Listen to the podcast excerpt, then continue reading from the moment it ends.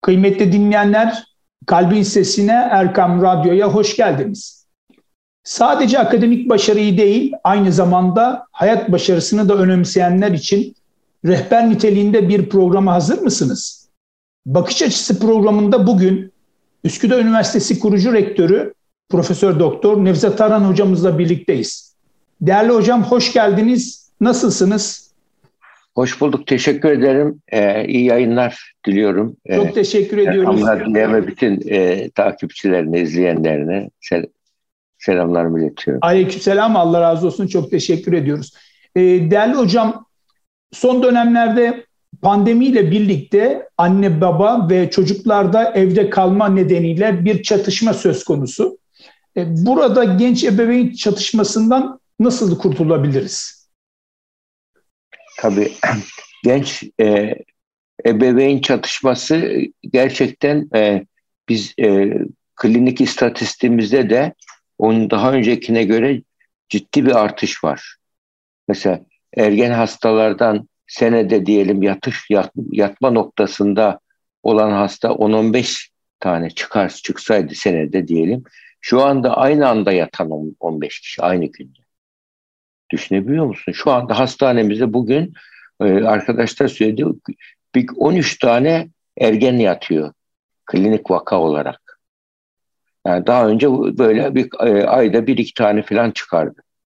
Düşünün, bu çok ciddi bir yani yatış noktasına gelmiş ergen vakası tarzında çok bir artış var.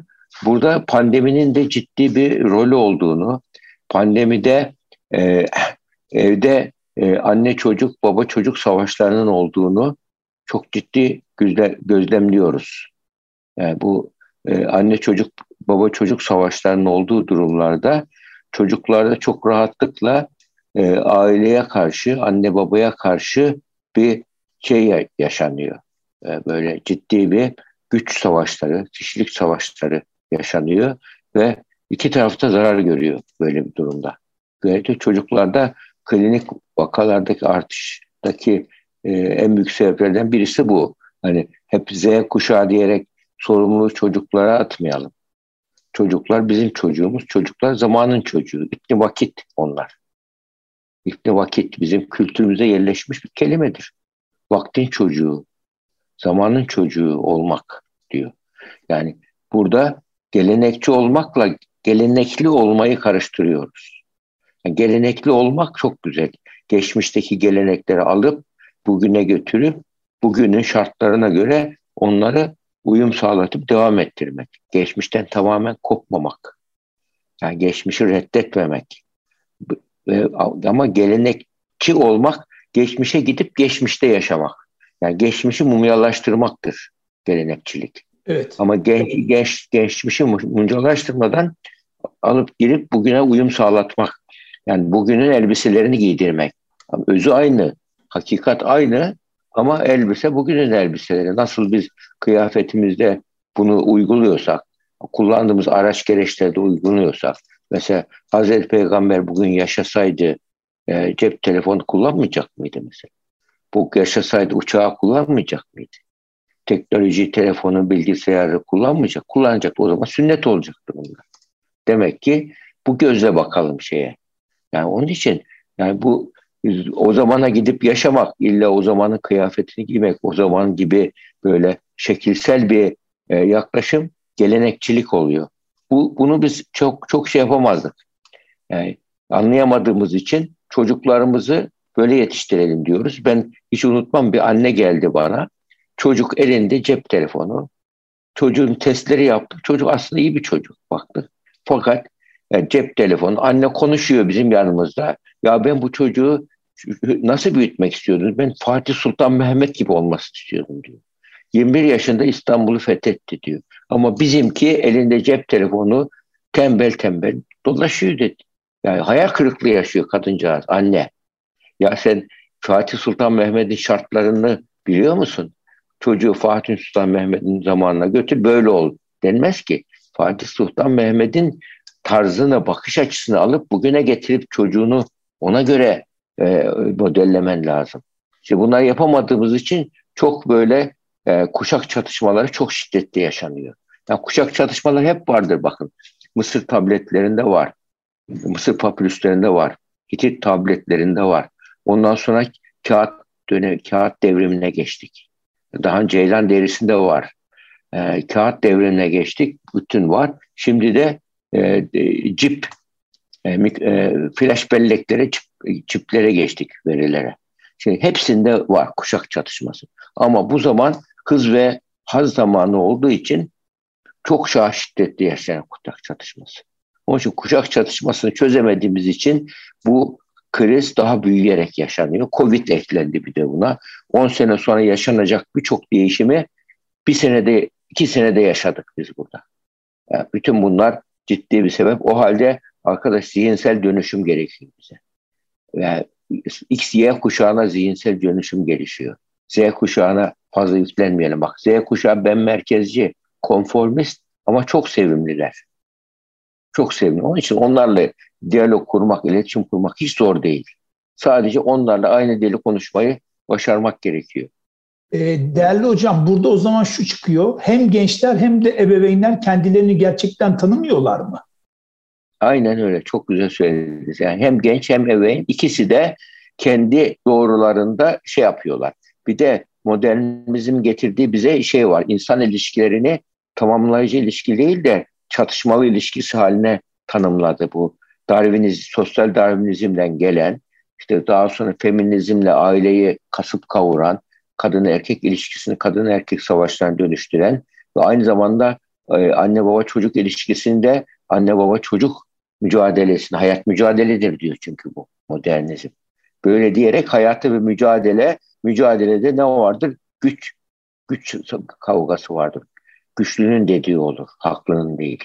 Böyle bir yaşam felsefesi değişikliği de bu kuşak çatışmasını daha da e, hızlı hale getirdi. Daha çok böyle e, insanlar evlenmekten korkar hale geldiler bu yüzden. Ergenliğe girmiş çocuğu olanlar Batı'da şöyle yapıyorlar. Artık ben vazifemi yaptım, devlet baksın sana diyor sorun çıkaran çocuklara. Sosyal hizmet kurumu baksın diyor. on sekiz yaşından çocuk oldu mu ilgilenmiyor. Yok sayıyor. Yani böyle bir kültür gelişti. Biz, bizde bu yok ama e, bizde de e, olan artık bir şeyler var. Yani e, bu, bu, bu zihniyet, bu anlayış e, bizde de ciddi şekilde kabul görmeye başladı. Yani sosyal kabullerimiz değişti. Kültürel meşruiyetimiz değişti. Kültürel meşruiyetimiz değiştiği için biz kültürel doğrularımız yeniden yazılıyor. Onun için burada kültürel meşruluk kazandıracak şeyleri ayırt etmemiz gerekiyor. Niye? Rastgele cinselliğe kültürel meşruiyet mi tanıyacağız mesela? Rastgele cinselliğe, açık evliliğe kültürel meşruiyet mi tanıyacağız? Mesela Batı'da açık evlilik kültürel meşruiyet kazandı. Yani iki tarafta evli, iki tarafında sevgilisi var. Yani bunların seçimidir diye karışmıyoruz diyorlar. Hatta Almanya'da mahkemeye yansımış bir konu var. İki kız Kız kardeş, erkek kardeş evlen, evlenmişler kendi başlarına. Yani birlikte evlenmiş, çocuklar olmuş. Bu çocuklara bakamıyoruz diye babaları şeye başvuruyor devlete. Ondan sonra bu e, hukuki bir sorun mudur, etik bir sorun mudur diye bir kurula gönderiyorlar. Kurul bunu etik sorun diye karar veriyor. Ceza verilmemeli diyor. Daha sonra İnsan Hakları Mahkemesi'ne kadar gidiyor konu. Orada bu e, etik sorun değil, hukuki bir sorundur diyerek düzeltme yapıyor. Ama ciddi bir böyle mesela pedofiliyle ilgili parti kuruldu Hollanda'da. Bak pedofiliya, çocuklara cinsel sevgi partisi kuruldu ve bu özgürlük olarak görülüyor. Madde kullanma özgürlük olarak görülüyor. Yani özgürlüğü sorumsuzlukla karıştıran bir giriş var. Yani bunu biz gençlerimizle bunu e, aile ortamı içerisinde bu doğruları hem devlet politikası olarak hem E, kültürel politikalar olarak yeniden yazmak ve tanımlamak gerekiyor. E, kıymetli hocam, bizim kendi yaptığımız eğitimlerimizde de görüyoruz. E, gençlerimiz hedef konusunda her şeyi yapabilecekleri bir özgüvenleri olduğunu görüyoruz. Ciddi anlamda e, bir özgüven söz konusu. Ancak hiçbir şey yapmadan, yani başarı ve hayat için gençler ne kadar tahammülsüzler. Yani neden bu kadar tahammülsüzlük var? değerli hocam. Bu noktada bizi aydınlatabilir misiniz? Tabii şimdi gençlerde bir tahammülsüzlük olduğu şey gerçek. Yani, yani gençlerde eski şeylere göre, kuşaklara göre gençler daha emek vermeden, yorulmadan daha çabuk elde etmek istiyorlar. Bir konfor, konfortizm dediğimiz bir şey var. Konforculuk yani. Bir ciddi şekilde yaygınlaşıyor. Bu sadece Türkiye'de küresel olarak var bu.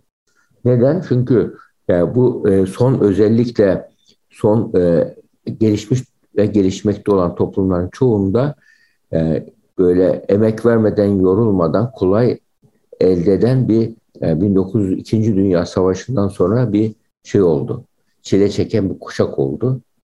İşte o, o kuşak işte e, e, X kuşağı olarak da söylenen kuşak. Blooming kuşak yani. Birdenbire ikinci. Dünya Savaşı'nda çok çocuk doğumu oldu.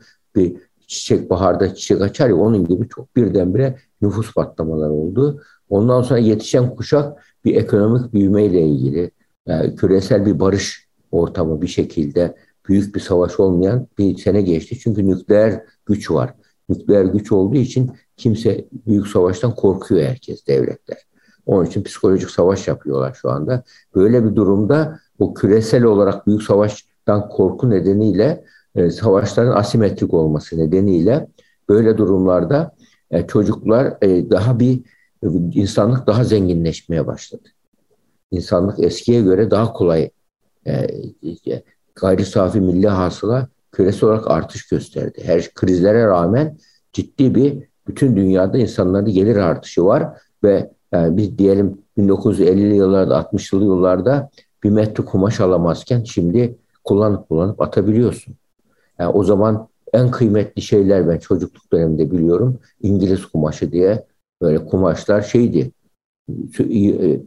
Kullanılır, büyükler kullanır, küçükler de giydirilir, yeniden dikilir. Ondan sonra da en son bittikten sonra da küçük parçalara ayrılır, yastık minder yapılırdı kumaşlardan. Yani o, o, o yani böyle böyle bir de yani tasarruf döneminden şimdi bir bolluk yaşanıyor. Ahır zaman bolluğu gibi bir bolluk yaşanıyor. Şimdi böyle bir durumda çocuğu büyütürken de kolay elde eden çocuklar büyüyor. E yani yokluk bilmeyen, hayır bilmeyen, nerede duracağını bilmeyen böyle anne babalar da buradan emosyon regülasyon dediğimiz psikolojide bir duygu yönetimini yapamıyorlar çocuklara. Ben çile çektim o çekmesin. Her şey varken ben çocuğum için yap.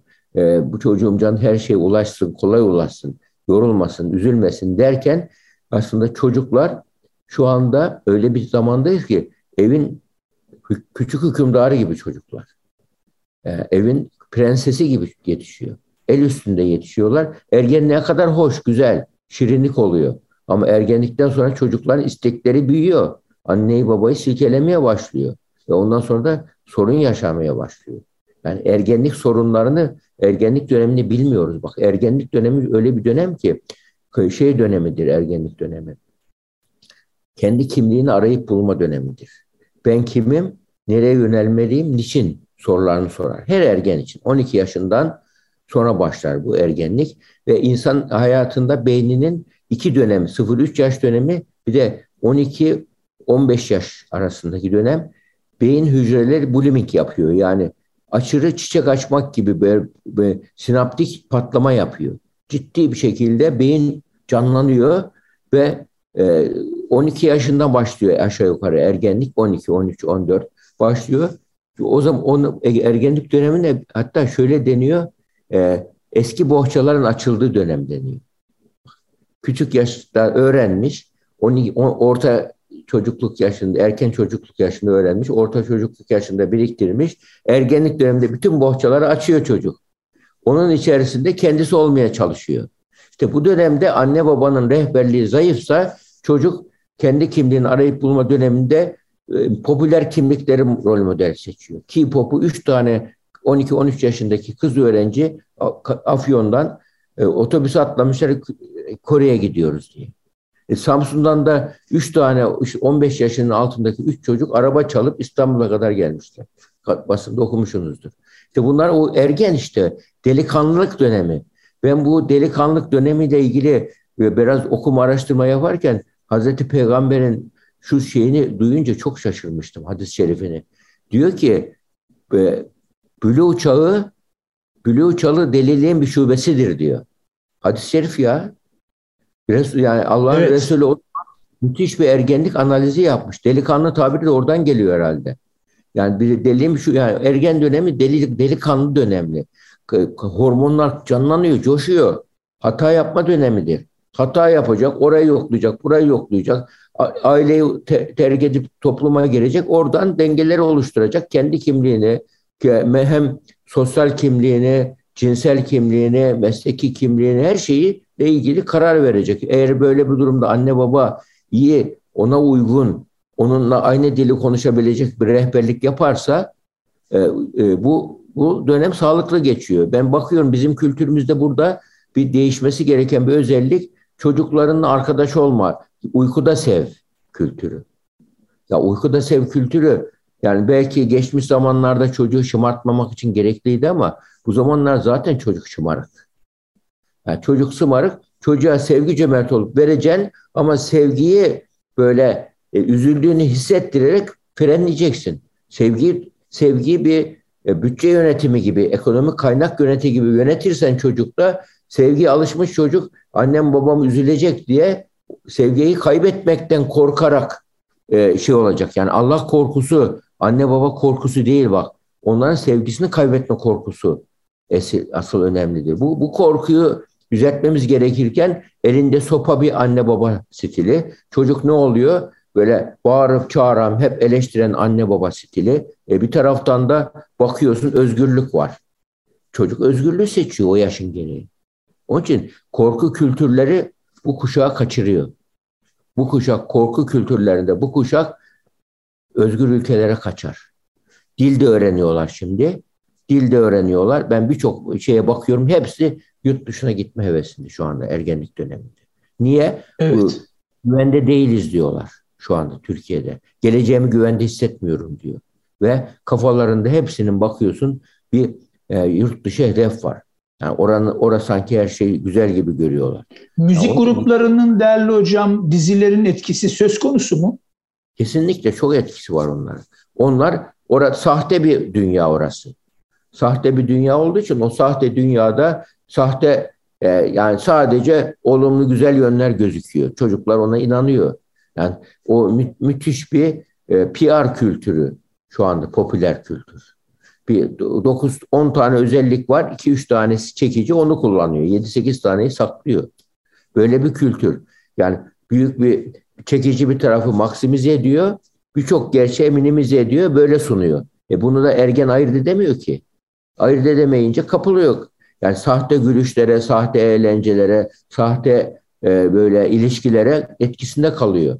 Ama böyle durumlarda eğer evi seviyorsa çocuk, aileyi seviyorsa onlara bakıyor, giriyor filmlere vesaire. Ondan sonra evde gelip konuşabiliyorsa anne babayla bu böyle, bu konuda ne diyorsun? Anne bu şundan, bu yanlış, şunu şunun için yanlış. Bu doğru, bunun bunun için doğru. Gerekçeleriyle çocuğa değer verip anlattığın zaman çocuk bir müddet sonra yani bu, bu doğruymuş diyor, kabulleniyor. Yani onun için bu, bu zamanki gence ne bak? Hem özgürlük, yani hem özgür olmasını hem de eve ait olmasını sağlamamız lazım.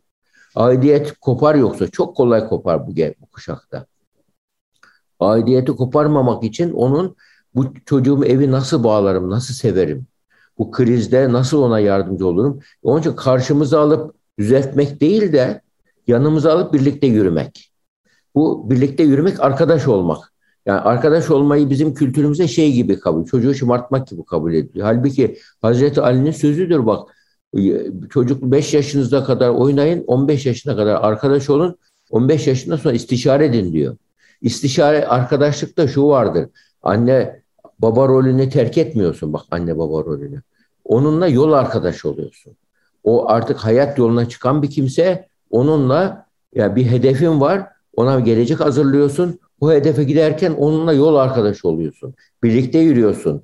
Hatta buna şeyde psikoloji kitaplarında ailede anne çocuk birlikte çocuk birlikte dans etmeli diye geçer.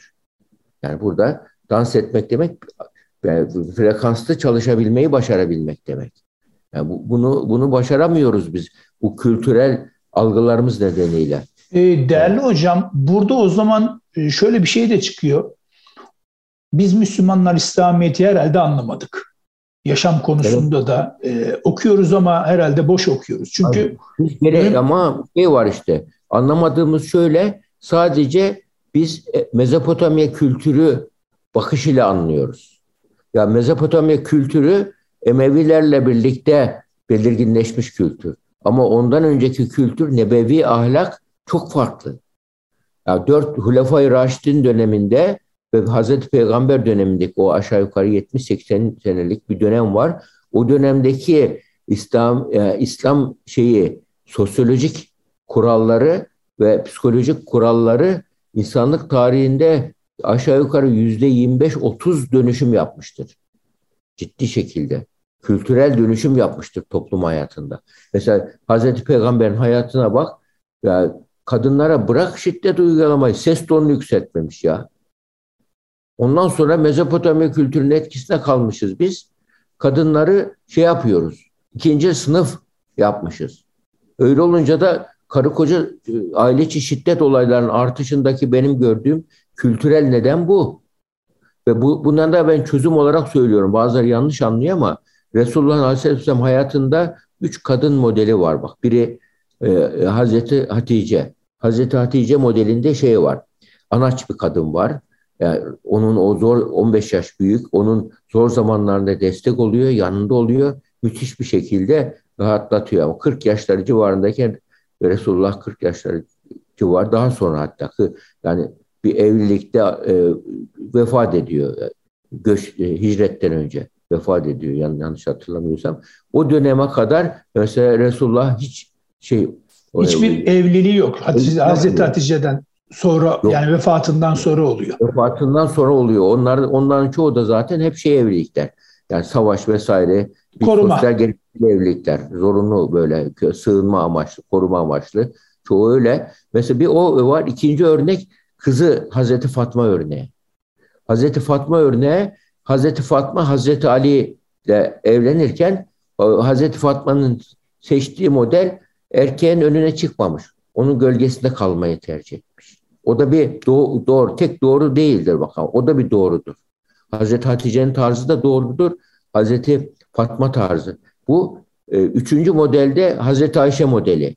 Hazreti Ayşe model, modelinde ne var? Soran, itiraz eden, hakikati öğrenmeye çalışan allame bir kadın rolü var. Hazreti Ayşe rolü. Ama e, biz şeyle birlikte Mezopotamya kültürünün etkisiyle biz ne yapmışız?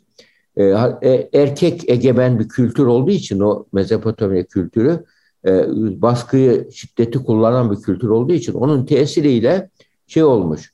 Yani e, Hazreti Ayşe modeli kadın modeli olarak öne sunulmuş. O çıkmış burada. O çıktığı için de e, onun üzerinden hep gelmiş bu zamana kadar ve bu zamanda biz sanıyoruz ki şey bu İslami doğru bu. Hadi üç tane doğru var. Üçünden birini seçebilir bir insan. Ve Hazreti Ayşe modeli bugün kadınlarımızın, hele bin dokuz yüz altmıştan sonra kadının özgürleşme hareketi başladı. Küresel olarak başladı. Feminizm hareketi, çünkü eziliyordu. Erkek zulmü vardı ailede. Ve halen de var bizde erkek zulmü. Buna karşı kadın, eski kadın değil. Anne mesela şu anda, hele özellikle son on beş yirmi senedir anne babalar, anneler özellikle kız çocuklarını okutuyorlar. Niye? Evlilik var. E bu evlendiği zaman kızım mağdur olmasın, bir terslik olursa, yürütemezse elinde kolunda bileziği olsun diye okutuyorlar, meslek sahibi olsun diye. Yani hiç Cumhuriyet tarihinde hiç olmamış derecede kız öğrencilerin okuduğunu görüyoruz. Bizim üniversitede birçok bölümlerde bazen yüzde altmış, bazen yüzde yetmiş seksen kız öğrenci var. Yani bu yani şey bir şey. Yani kaçınılmaz bir şey bu. Anlaşılmamış. Yani mesela böyle höt deyince susan kadın tipini arayan erkekler. Mesela bak bir örnek anlatayım size. Fazla uzatıyorum ama. Estağfurullah, buyurun. Böyle bir karı koca geldi. İkisi de genç ve üniversitede, biri doktorası, doktorası var. Diğeri araştırma görevlisi. Dindar iki tane karı koca. Ve boşanma noktasına gelmiş ilişkileri. Yani sebebini aramaya çalıştık. Adam diyor ki karım bana itaat etmiyor. İtaat farzdır diyor. Kadının kocasına itaat. Yani ben ondan sonra itaatten ne anladığını anlamaya çalıştım. Yani dinimiz, dinimiz böyle emrediyor. Öyle değil mi diye de bana soruyor tabii. Yani ben diyorum ki itaatten, itaatten ne anlıyorsun sen? Kadın tabii, o da evre, üniversitede öğretim üyesi. O da diyor ki şu elma örneğini anlatsana dedi kadın kocasına. O da anlattı. Şimdi kadın, kocası şey yapmış, tabii seviyorlar birbirlerini. Elmayı soymuş, eşine vermiş kadına. E, kadın da şey, ya canım istemiyor şu anda, sağ ol demiş. Bir daha iki defa ısrar etmiş. Üçüncü defa da yesene ya, ben sana elma ikram ediyorum, ne biçim kadınsın, niye yemiyorsun deyince patlamış. E, ondan sonra işte bak itaat etmedin bana demiş ondan sonra. Yani bunu işte itaati böyle ya kül, kö, köleleşmek gibi anlıyorlar. Yani e, efendi köle ilişkisi yok arkadaşlar, yok. Efendi köle ilişkisi değil. Bunu kabul etmesi lazım erkek zihninin. Yani konuşarak, paylaşarak, anlaşarak, Hazreti Ayşe gibi Resulullah'ın en çok sevdiği kişi kim deyince, bir hediye alınca, kime götür alınca herkes Hazreti Ayşe dermiş. Öyle dermiş. Hatta Hazreti Ayşe ile ilgili var. Ben rahmetli eşime onu çerçeve yapıp hediye etmiştim. Hazreti Ayşe bir gün soruyor, beni seviyor musun diyor. Nasıl seviyorsun diyor, soruyor Hazreti Ayşe bak. Öyle soruyor, anlamaya çalışıyor. O da kördüğüm gibi diyor Resulullah. Kördüğüm gibi diyor. Yani kördüğüm gibi, yani kör, kördüğüm açılmaz. Kör olmuştur artık. O derece seviyorum ki değişmez demek istiyor Allah'ın Resulü Aleyhisselatü Vesselam. Ondan sonra bir, bir müddet sonra soruyor e, Hazreti Ayşe, beni seviyor musun? Nasıl diyor. Kördüğüm öyle aynen devam ediyor diyor Resulullah. Bak, kördüğüm böyle latifeli bir şey. Yani sevgi şey, onun sevgi kaybetme korkusu var demek ki. Sevgi, sevildiğini öğrenme ihtiyacı var. Öyle karşılıyor. Yani onun için bu tarz bu, bu zamanda daha etkili. Daha etkili bu tarzı erkeklerimiz kabul etmeli. Yoksa evlenmemeli ha. Yapamaz. Evet, çok haklısınız. E, değerli hocam, çok güzel gidiyor. Çok güzel örnekler veriyorsunuz. E, Kısa bir ara verelim. Ondan sonra inşallah kaldığımız yerden devam edelim. Sevgili dinleyicilerimiz, kısa bir aradan sonra programımızda kaldığımız yerden devam edeceğiz. Kıymetli dinleyicilerimiz, hem gençliği hem de eğitimi ve kariyer yolunda altın tavsiyelerde bulunan değerli hocamız Profesör Doktor Nevzat Tarhan ile programımız devam ediyor. Değerli hocam, bir önceki bölümde, reklamdan önce,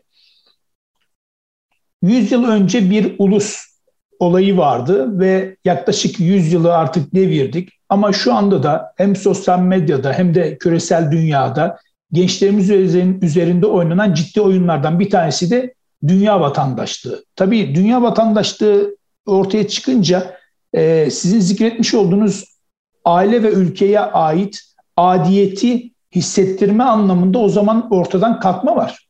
Doğru mu? Tabii. Doğru. Sınırlar değişti şu anda. Hele şimdi metaverse geliyor ya. Yani metaverse geldikten sonra bak bu şey metaverse tabii gençlerin çok ilgisini çekiyor. Evet hocam. Meta ne demek? Ötesi demek. Vers, universe, evren. Evren ötesi.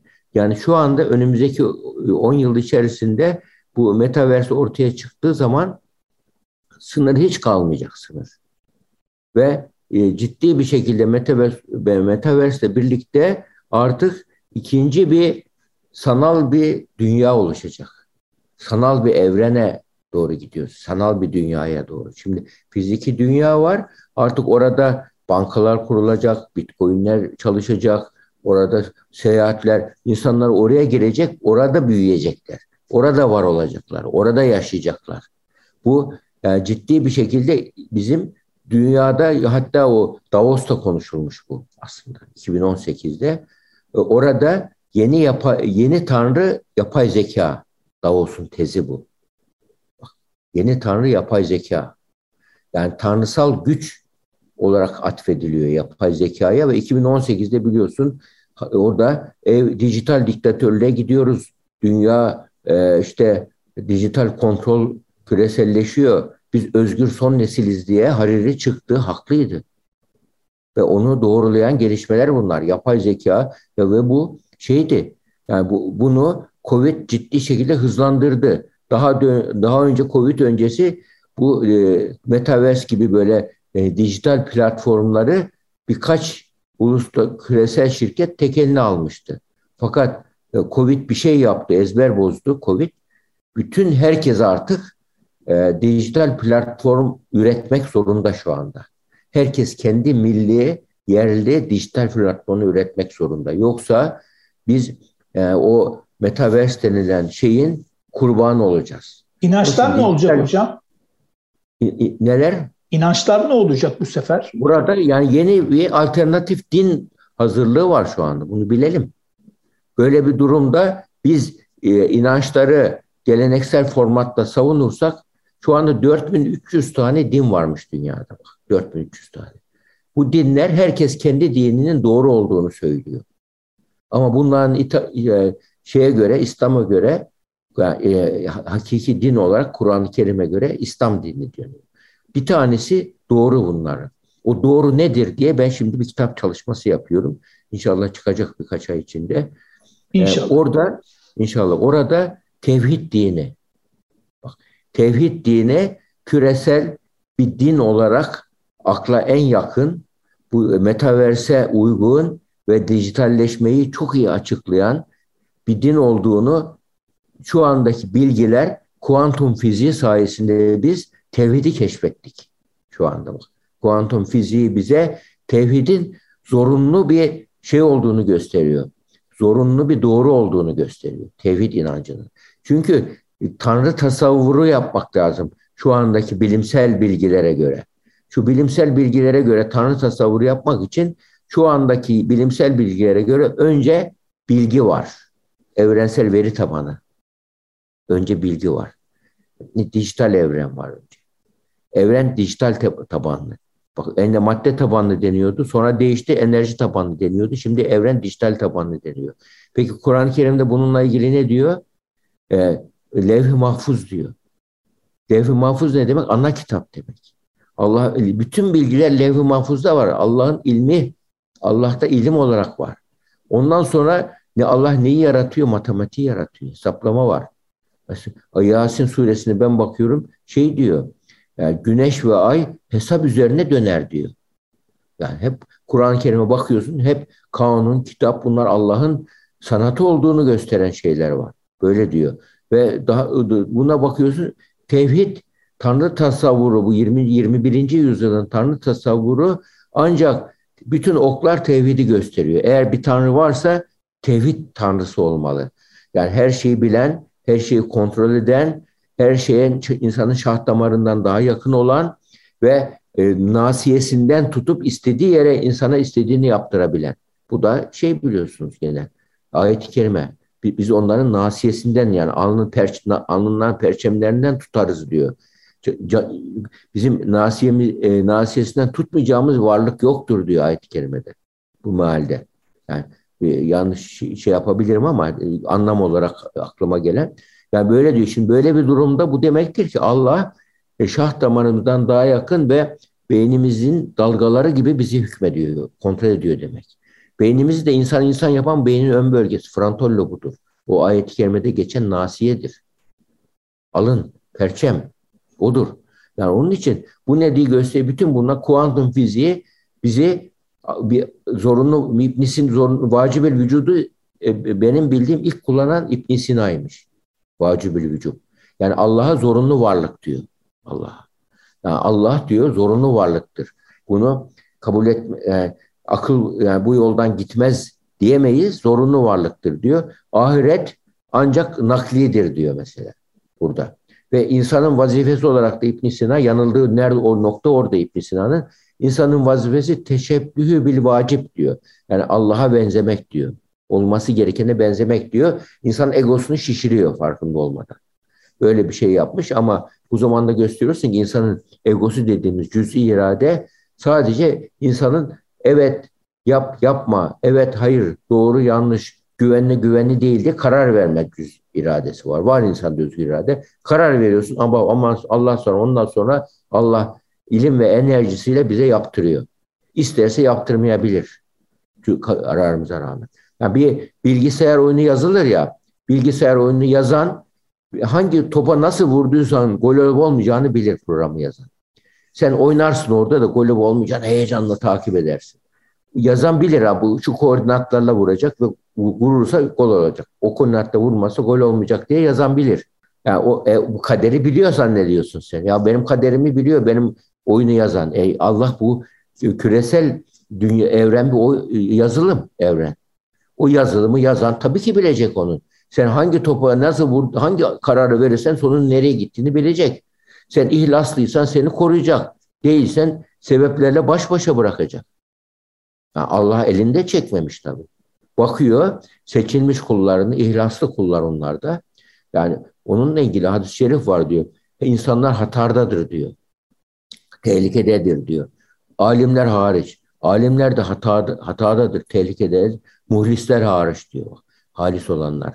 Halis olanlar bak alim. Halis olan onlar da diyor hatardadır, tehlikededir. Devamlı e, şeydedir yani böyle dik, devam haf vereceği arasında olmalı. Ben ben muhlisim, ben garantideyim diyemez kimse. Bu hadis, hadis-i şerif yanılmıyorsam bu. Ya onun için bu zamanda ya insan ölünceye kadar, son nefesine kadar hiç kimsenin garantisi yok. Bunu bilerek yaşarsak hesap verebilir. Mesela Fatiha'da yevmiddin diye geçiyor. Din kelimesini lügattan araştırdım ben. Hesap günü demek. Ya Fatiha suresinde arkadaş Allah diyor ki hesap gününü yevmiddin diyor. Maliki yevmiddin diyor. Hesap gününün sahibiyim ben diyor. Ya bu dünyada yaptığın iyi şeyler, kötü şeyler birikecek ve hesap gününde açılacak bunlar diyor. Yani bohça açılacak orada bütün. Ergenlere de açıldığı gibi biriktirdiğiniz bohçalar çıkacak orada. Artık orada geri dönüş yok. Ergenlikte var geri dönüş. O telafi var ama evet. Ölümden sonra telafi yok. Yani onun için bizim kültürümüzde burada hani hep vurgulamıyor. Gençler, gençleri yetiştirirken böyle e, bu bilimsel gerçekler ben, ben niye internete girmiyorsun diyordum. Birçok böyle hani dini duyarlı olan arkadaş var, dost var. Bana ne diyorlar biliyor musun? Ya ben kendimi koruyamam orada diyorlar. Nefsime hakim olamam diyorlar. Ya o hakim olamayacaksın sen bilirsin diyorum. Ben de bir şey diyemem tabii. Ama şu anda zorunlu. Allah bize zorunlu bıraktı bu. Dijital şeyden sonra mecburen işte bak giriyorsun iste hoştan, işte hoşuna gitsin, işte gitmesin. Allah'ın Resulü olsa girmez mi şimdi? Girerdi Zoom'a. Mesela onun gibi. Yani bu, ama amacını saptırmazsan sen, niyetini bozmazsan, kalbini bozmazsan bunların teknolojinin hepsi sana bir araçtır. Yani teknoloji araç olarak görüp kullanırsak gençleri kazanırız. Yani lafı oraya getirmek istiyorum. Ve bilim de bu yönde gidiyor. Hiç biz bilim bu yönde değil deyip çocukları koruma refleksiyle e, e, toplumsal aidiyetten uzaklaştırırsak çocuklar kayıp vaka olurlar gençlerimiz. Aynen. Değerli hocam e, Allah-u Teala Zülcelal Hazretleri rızka kefildir ancak imana kefil değildir. Değil, ee, az önce konuşmanıza binaen ben de bunu belirtmek istedim. Evet. Şimdi Bilinçli Genç Olmak isimli kitabınızda e, ben zaten ciddi anlamda sizin kitaplarınızı takip eden bir kişiyim. E, kendi kültürel kimliğini koruyarak modernleşenler, kendi kişiliklerini koruyarak gelişenler gibidirler diye bir E, tabir var. E, dikkatimi çekmişti. Hocam burada asimile olmadan bu mümkün müdür? Tabii mümkün. Yani şimdi bu mesela ben onu kişilikle e, bilinçli genç olmakta iki bin altıda onu şey yapmıştım ben. Bir, gençlerle bir sohbet programlarını kitap haline getirmiştim. Şimdi orada e, gençleri bekleyen bu e, Bu dijital dönüşüm yeni başlamıştı o zamanlar işte. doksan üçlerde internet bulundu. iki binlerde daha şeydi. Yani cep telefonu falan işte şey yoktu. Yani bu, bu kadar web web bile çok yaygın değildi. Öyle bir dönemdeydi. Dijital dönüşümle ilgili bir böyle gençlerdeki merak, ilgi çok fazla. Yani onun üzerine ve küresel olarak da dünya şu anda popüler tek kültüre doğru gidiyor. Hollywood kültürüne. Yani dünyayı cinsiyetsizlik ideolojisi var ve evlilik karşıtı bir ideoloji var. Küresel olarak dünya nüfusunu böyle kontrol etmek isteyen bir şey, şey var, bir küresel sermaye var. Yani şu anda küresel sermaye dünyaya yeni yönetme yöntemi olarak dijitalleşmeyi seçmiş durumda. Bizim böyle durumlarda bizim kendi kültürümüzü koruyarak modernleşmemiz lazım. Bu şuna benziyor. Bir insan kendi geçmiş hiçbir zaman geçmez. Bak. Yani biz geçmişi yok. Biz e, Cumhuriyet döneminde yaptığımız en önemli hata buydu aslında. En önemli hata geçmişi yok sayarak bir toplum oluşturmaya çalıştık. Halbuki geçmiş sosyolojik olarak geçmez. Psikolojik olarak geçmez. Kültürel aktarım vardır. Ve sosyolojik değişimler yukarıdan aşağı olmaz. Aşağıdan yukarı olur. Toplumun ikna olması lazım, kabul etmesi lazım. Ondan sonra değişir. Yukarıdan aşağı toplum değiştirmeye çalışsan ters kimlikler gelişir, ters roller gelişir. Onun için Cumhuriyet dönemini biz baba kompleksi olan bir dönem diye ben tanımlamaya çalışıyorum. İlk özellikle e, bin dokuz yüz elliye kadar olan dönemde, tek parti döneminde e, böyle şey gibi yani e, baba kompleksi vardı yani. Babaya düşman bir e, nesil olması tarzındaki doğru bu deniyordu. Yani bu şuna benziyor. Bir insan kişilikle hani kişilikle kimliği burada karşılaştırmaya çalıştım. Kim, kişilikte ne vardır? Bir insan babasına düşmansa, baba kompleksi varsa, baba çünkü onun çocukluğundaki en önemli aktörlerden birisi. Birçok farkında olmadan hayatında olumlu olumsuz etkiler var. Onun e, zihninde sosyal normlar oluşturmuş bir kimse. Yani anne veya baba ikisi de yani ebeveyn e, kompleksi denebilir buna. Baba en çok baba da rastlandığı için baba kompleksi diyoruz. Ve denebilir. Böyle durumlarda çocuk babaya karşı hem öfke hem sevgi hissediyor. Hem nefret hem sevgi hissediyor. Böyle ikilem duygusu içinde. Ve bilem, ikilem duygusu içerisinde çocuk biz onu görüyoruz. Anne böyle çok kontrolcü bir anne varsa, geçenlerde bir hasta geldi. Böyle çok sosyete bir ailenin çocuğu. Çocuk ergenlikte, anne de çok böyle kontrolcü, dominant bir anne. Çocuğun kolasına karışıyor, içtiğine, yediğine, her şeyine karışıyor çocuğun. Çocuk ne yaptı biliyorsunuz? Anneye tepki olarak çocuk namaza başlamıştı. Ya aile şaşırmış. Ya bu çocuğa biz hiç öğretmedik ki bunu niye başladı? Çocuk ters kimlik geliştirmiş. Anne baba öyle söylüyor, o da karşıtını ortaya çıkıyor. Yani biz yani bin dokuz yüz on, iki bin onlara karşı gençlerde ters kimlik vardı. Yani askeri vesayete karşı bir tepkisel olarak İnsanlar şeyi destekliyordu o zaman. Geçmişimize çok sarılmıştık. Gelenekçi olmuştuk. Osmanlıcı olmuştuk çok. Şimdi de yetişen neselde bazı yanlışlar görerek bu sefer şimdi ters kimlik geliştiriyorlar. Ters kimlik geliştiriyorlar sanki bu kişilerin hatası gelenekçilik hataları yahut da böyle baskıcılık, zorbacılık hatalarını sanki İslam'dan kaynaklandığını zannediyorlar. Ve tepki tepki geliştiriyorlar. Dini değerlerden soğuma tepkisi oluyor. Ama ben bundan şeyim, bunun yani geçici bir kriz olduğunu tahmin ediyorum. Bir müddet sonra iki uç arasında gelgitler olacak. Toplumda bir şey oluşacak, uzlaşı oluşacak. İnşallah hocam. Yani bir, bir, bir doğum dönemi, doğum sancıları yaşıyoruz. Kültürel doğum. Yani bu kültürel doğumda biz doğru pozisyon alalım. Topluma doğru e, kişiliğimizi koruyarak modernleşmemiz lazım. Kimliğimizi koruyarak modernleşmemiz lazım. Kişiliğini bir, bir genç kişiliğini koruyarak ailede var olursa o genç kendini aileye ait hisseder. Sen kişiliğini değiştir öyle gel bana derse bir anne baba çocuğa, çocuk evden kopar. Çocuğu bir ailede ebeveyn anne baba lider olmak istiyorsa çocukları kendi çocukları ben olarak biz yapmayı başarması lazım.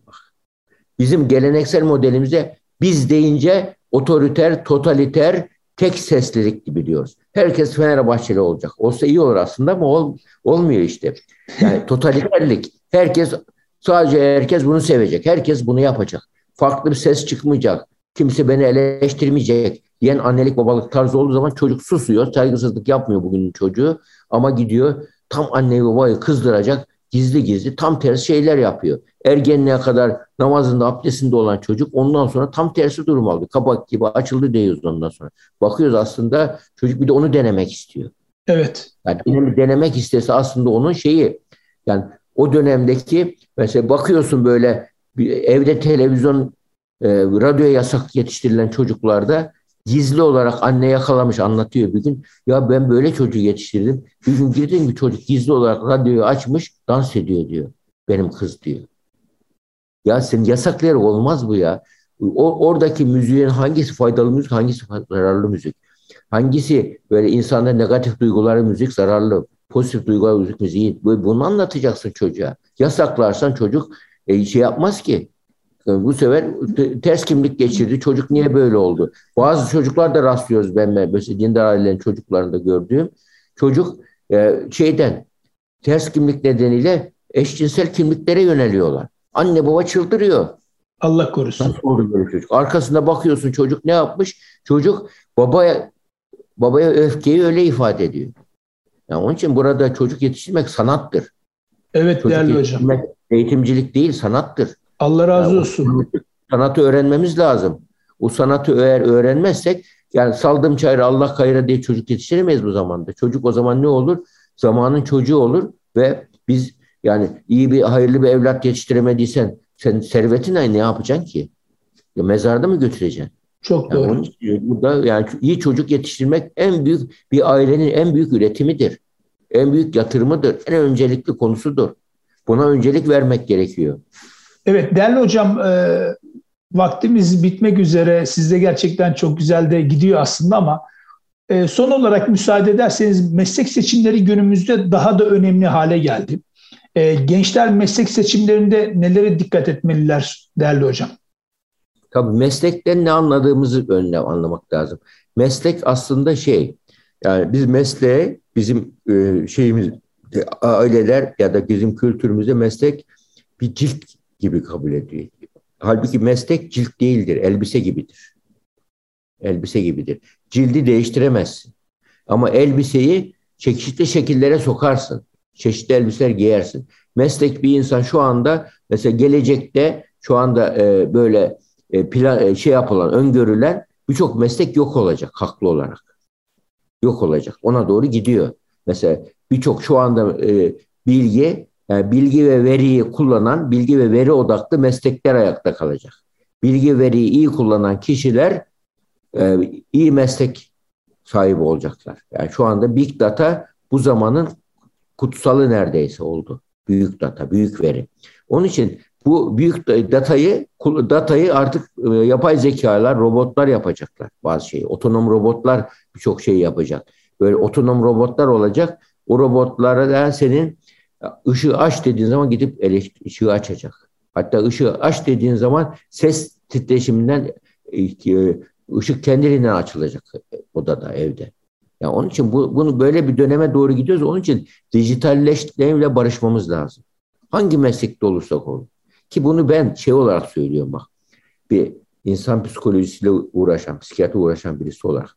Yani dijitalleşmeye benim en son temas etmem gereken bir meslek varsa o psikolojidir, psikiyatridir. Ama ciddi şekilde yani, e, e, dijitalleşmeden en az etkilenecek meslek mesela psikoloji falan söyleniyor. Duygusal ve sosyal becerileri robotlara öğretemiyorlar ve öğretilemeyecek büyük ihtimal.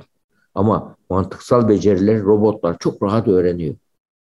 Duygusal becerileri çok zor öğretmez.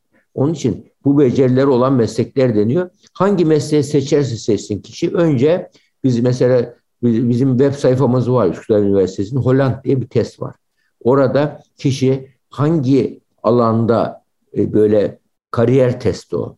Hangi alanda kariyeri önemli diye böyle sosyal alanda mı, mühendislik alanında mı, estetik alanda mı, girişimcilik alanında mı böyle ana hatlarıyla bir şey veriyor. Öyle kendisini bir te- tartsın önce kariyer testiyle. Bu benim dediğim ama çok pratik on dakikalık bir test ama çok güzel otomatik raporlama da yapıyor. Oradan yapabilir. Daha sonra da bu genç böyle durumlarda gelecekte ne istiyorsa meslek odur. Yani gelecekteki amacını belirlesin. Şu andaki gençlerin en büyük sosyal sorunlarından birisi amaçsızlık. Amaçsızlık. Kısa, orta, uzun vadeli amaç yok. Sadece anı yaşa diye popüler kültür, anı yaşa diye tüketimi teşvik eden bir kültür. Gelecek projeksiyonunu göstermiyorlar gençlere. Yani orada o kitapta da onu da vurgulamaya çalışmıştım. Yani onun için amaç belirlemesi önemli gençlerin. Gelecek projeksiyonu olsun, hedefleri olsun, planları olsun. Bunu sağlanması önemli. Bunu yaparsa gençler bu geleceğin mesleğini daha iyi yakar. Hangi alandaysa bir severek yaptığı meslekler o işin insanın en başarılı olduğu şeyler. Hani Konfüçyüs'e demişler çok çalışıyorsun, çok yoruluyorsun gibi bir konu olmuş. Ben çalışmıyorum ki sevdiğim işi yapıyorum demiş. Onun için sevdiği meslekler olsun. Ya yüzde ellinin üzerinde seviyorsa ya Allah deyip yürüsün mesleklerden. Çok, çok, çok teşekkür ediyoruz. Çok haklısınız. Allah razı olsun. Değerli hocam, vakit ayırdınız. Çok teşekkür ediyoruz. Estağfurullah. Hoşçakalın. İyi günler. Allah razı olsun. Üsküdar Üniversitesi kurucu rektörü Profesör Doktor Nevzat Tarhan hocamızla efendim gençliği, eğitimi ve kariyer yorulumunu konuştuğumuz Bakış Açısı programımızın sonuna gelmiş bulunmaktayız. Değerli katkılarından dolayı kıymetli hocamıza huzurlarınızda teşekkür ediyorum tekrar. Kaçıran veya tekrar dinlemek isteyen dinleyicilerimiz için erkam radyo nokta com internet sitemizden hem bu programı hem de geçmiş programlarımıza ulaşabilirler. Efendim haftaya aynı gün ve saatte yeni bir konu ile huzurlarınızda olabilmek duasıyla kulağınız bizde olsun, Allah razı olsun.